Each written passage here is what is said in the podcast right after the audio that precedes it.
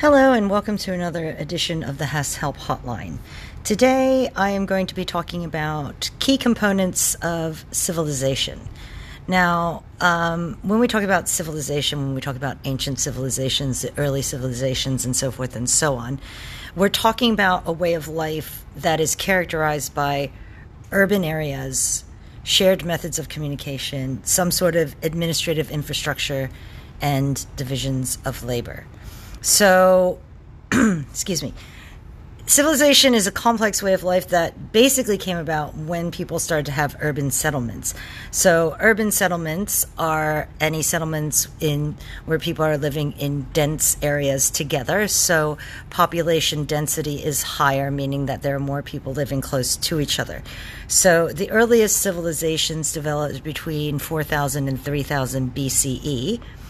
And one of the things that created that allowed this, as you may have remembered from the Mankind documentary, was the rise of agriculture and trade allowed people to have surplus food and economic stability. And many people no longer had to practice farming, so there was a more diverse field of professions and interests could flourish uh, more.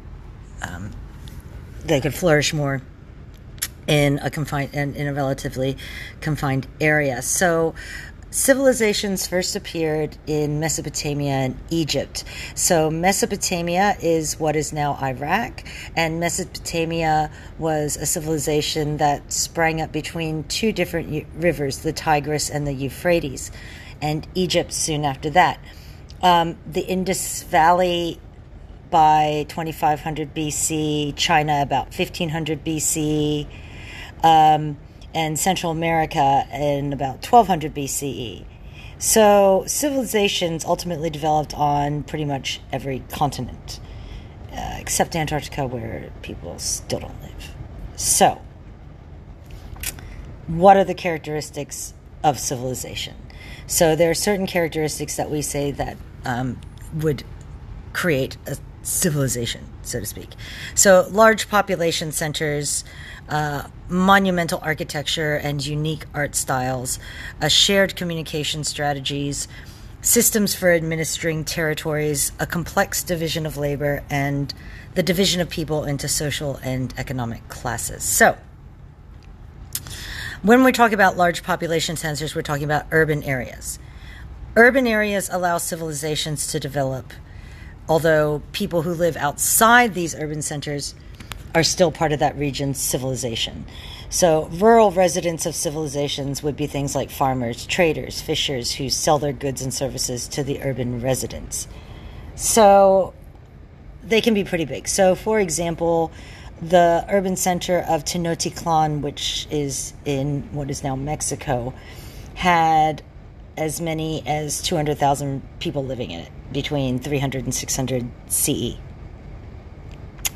Um, the development of Tenochtitlan was made possible by agricultural land that surrounded the city, and as land was cultivated, fewer farmers could supply more food to the people, and their food staples in Mexico were corn and beans.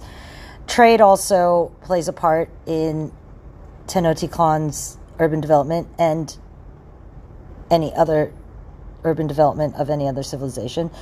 Uh, much of the wealth and power of Tenochtitlan was due to excavating and trading the obsidian around the city. Now, obsidian is a very um, pretty black rock and volcanic rock, and it was very highly valued as a tutting, cutting, not tutting, cutting tool.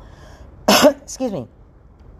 And merchants would trade obsidian to surrounding cultures and surrounding villages and whatnot in exchange for goods and services to help with the settlement. Now, all civilizations work to preserve their le- legacy by building large monuments and structures, and this is as true today as it was thousands of years ago, hence, we get skyscrapers and things today.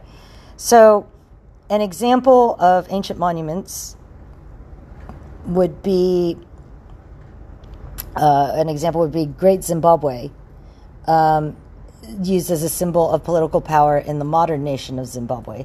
Now, Great Zimbabwe was constructed between 1100 and 1450 CE, and it describes the ruins of the capital of the Kingdom of Zimbabwe. Now, at its peak, Great Zimbabwe was inhabited by more than 10,000 people and was part of a great trading network throughout that extended throughout the eastern coast of Africa and went as far as India and China. It is a testament to the ingenuity of the ancestors of the local Shona people and people have built their entire political identities by associating themselves with the ancient civilization's monumental architecture. People like um, Robert Mugabe, who was the president of Zimbabwe for almost 40 years.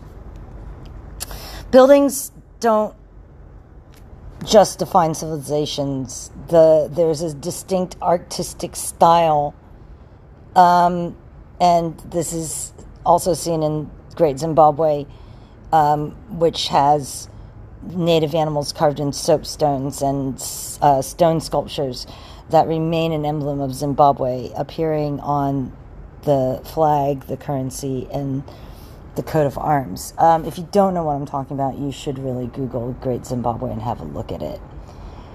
Uh, shared communication is another element that all civilizations share and it may include spoken language alphabets, numeric systems, signs, ideas, symbols, illustrations, and representations. Shared communication is what allows for um, infrastructure to happen. Like, again, like we saw in the documentary when they were building the pyramids, they created a written language. Okay? Um, it is also to help with cultural trade and exchange. So, you know, we know about this trader's stories because he wrote them in the clay tablets. And communication also allows for a form of government to be developed and shared throughout the civilization. So, for example, Inca civilization had no written script that we know of, but it had a complex system of accounting which allowed the government to be able to conduct censuses of the population. And a census is when you go around and you count how many people are in different places, et cetera, et cetera. And so, and it was able to, to have a recording device that was able to do it. It was called a quipu. And a quipu is a recording device made of a series of strings and they're knotted in particular patterns and colors. So that's how they were able to, that was like their way of counting. Written language, in particular, allows civilizations obviously to record everything their history, their everyday events. And if it weren't for the written language, I don't think we would know as much about the ancient cultures as we do. Now, the world's oldest known written language is Sumerian, which was developed in 3100 BCE uh, in Mesopotamia. The most familiar form of Sumerian writing was called cuneiform, and it was made up of different wedge shapes, like different triangular shapes.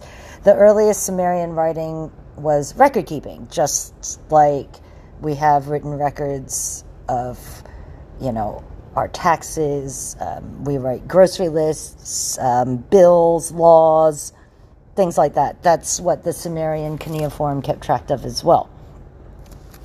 So, um, written language was also a key part of the shared communication during the Islamic Golden Age, which was uh, in southern Europe, northern Africa, and western a- Asia from the 7th to the 13th centuries.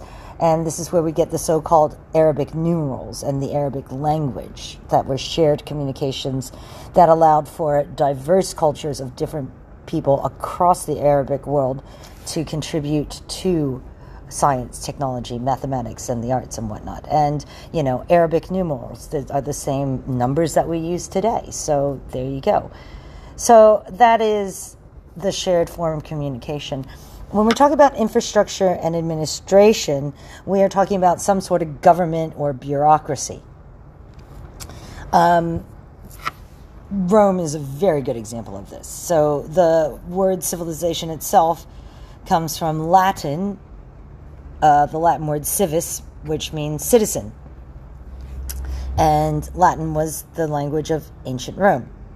Uh, and ancient Rome, at its peak, went all the way from Great Britain in the north to the Black Sea in the east and all of the Mediterranean basin. So, if you're going to rule that big of an area, uh, you needed an effective citizen, citizen, uh, system, not citizen, sorry, system of government administration and infrastructure. So the Romans used a variety of methods to administer their, uh, well, what, what first was known as a republic and later the empire. Engineering was a very key part of Roman administration, and they built a network of roads so that communication could be as efficient as possible. And roads also made uh, the army. Uh, made it easier for the army to travel and, and, and whatnot. They also built structures uh, everywhere they went. Like, so you see Roman aqueducts um, all over what uh, places that were part of the ancient Roman Empire. Um, aqueducts are basically these um, tubes, like half tubes and whatnot, that helped um, move water from one place to another, because we all know how important water is to a civilization.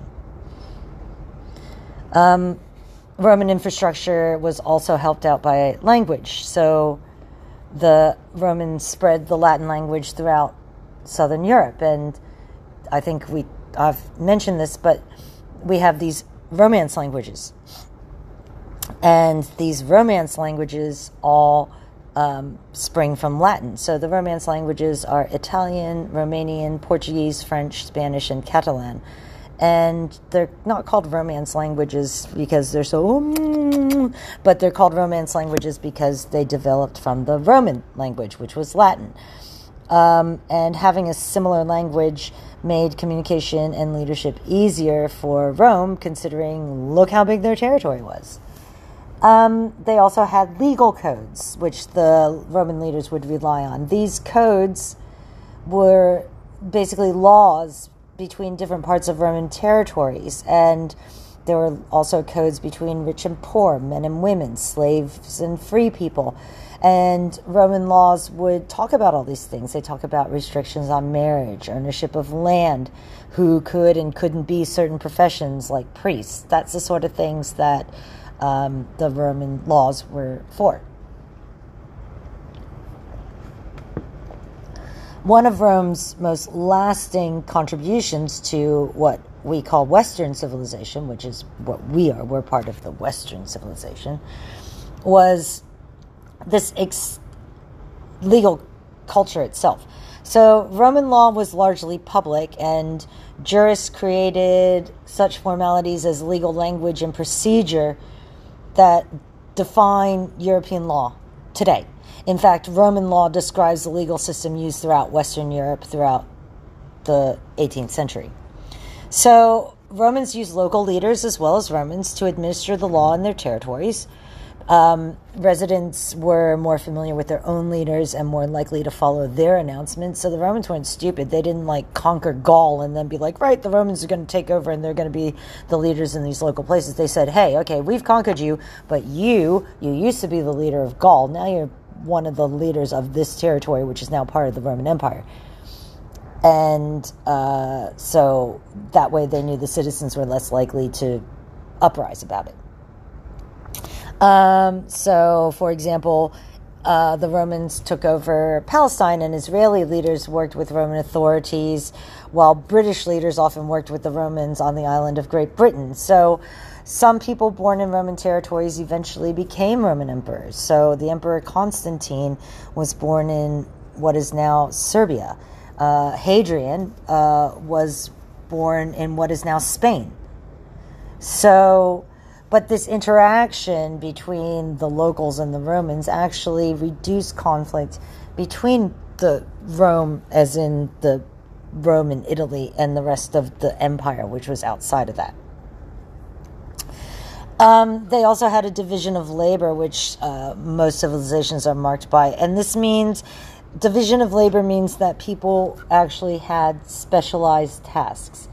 So, in a purely agricultural society, members of the community are pretty self sufficient and can provide food, shelter, and clothing for themselves.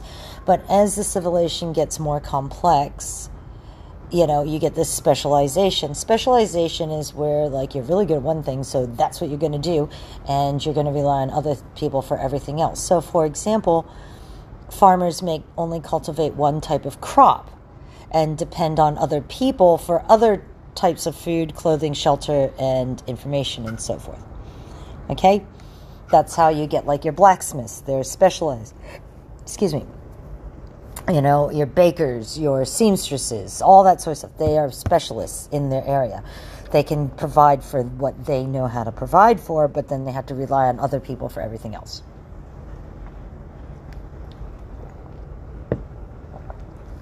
Civilizations that depend on trade are especially marked by divisions of labor.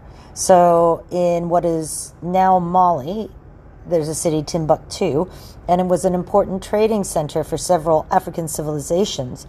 And the residents of Timbuktu would specialize in trading things like gold, ivory, or slaves. And other residents provided food or shelter for the trade caravans, which would come in on camels from the Sahara Desert. The urban center of Timbuktu was also a center of learning, and its division of labor included not only merchants, but religious leaders, artists, doctors, educators, philosophers, all that kind of stuff. Which leads us to the last element that is key to the development of civilizations, and that is class structure. So, class structure is an idea that can be broken down into two parts there's income and type of work performed. Um, Changing classes has traditionally been difficult and happens over generations. So, classes can mean groups of people divided by their income. So, this division is sometimes characterized as what we would call an economic class. So, we in modern Western civilization often divide economic classes into wealthy, middle class, and poor.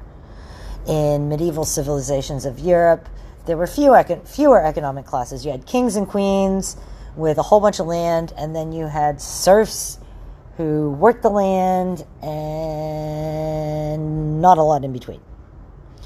Um, it wasn't until later on, towards the end of the medieval times, that a merchant class developed. Class can also refer to the type of work people perform. So there are many divisions of social class. Social class is often associated with economic class, but not strictly defined by it. So, for example, in ancient China, there were four major types of social classes. You had the scholars and political leaders, who were known as Shi, and they were the most powerful social class. Then you had the farmers and agricultural workers, they're Nong.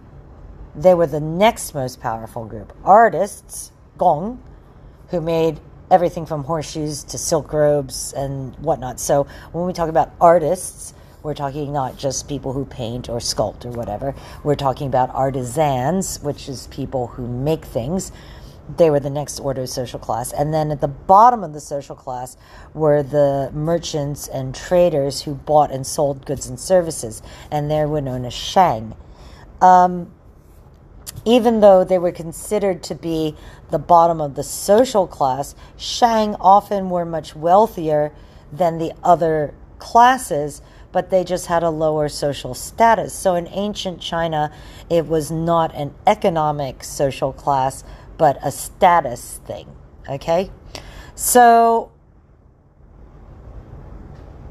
civilizations expand through trade, conflict, and exploration and usually all three elements must be present for a civilization to grow and remain stable for a long period of time. So we talk about trade, we talk about uh, for example, the Silk Road, which linked Asia to Europe and brought a whole bunch of spices and silk from Asia to Europe. Southeast Asia's extensive network of waterworks, waterways facilitated train trade between the Khmer capital of Angkor being built on the shores of Southeast Asia's largest freshwater lake. Um, and it's a tributary of the Mekong River, which connects Southeast Asia to, with the Tibetan Plateau in the north and the South China Sea in the south. So, trade is very important. Conflict, okay? Conflict with your neighbors.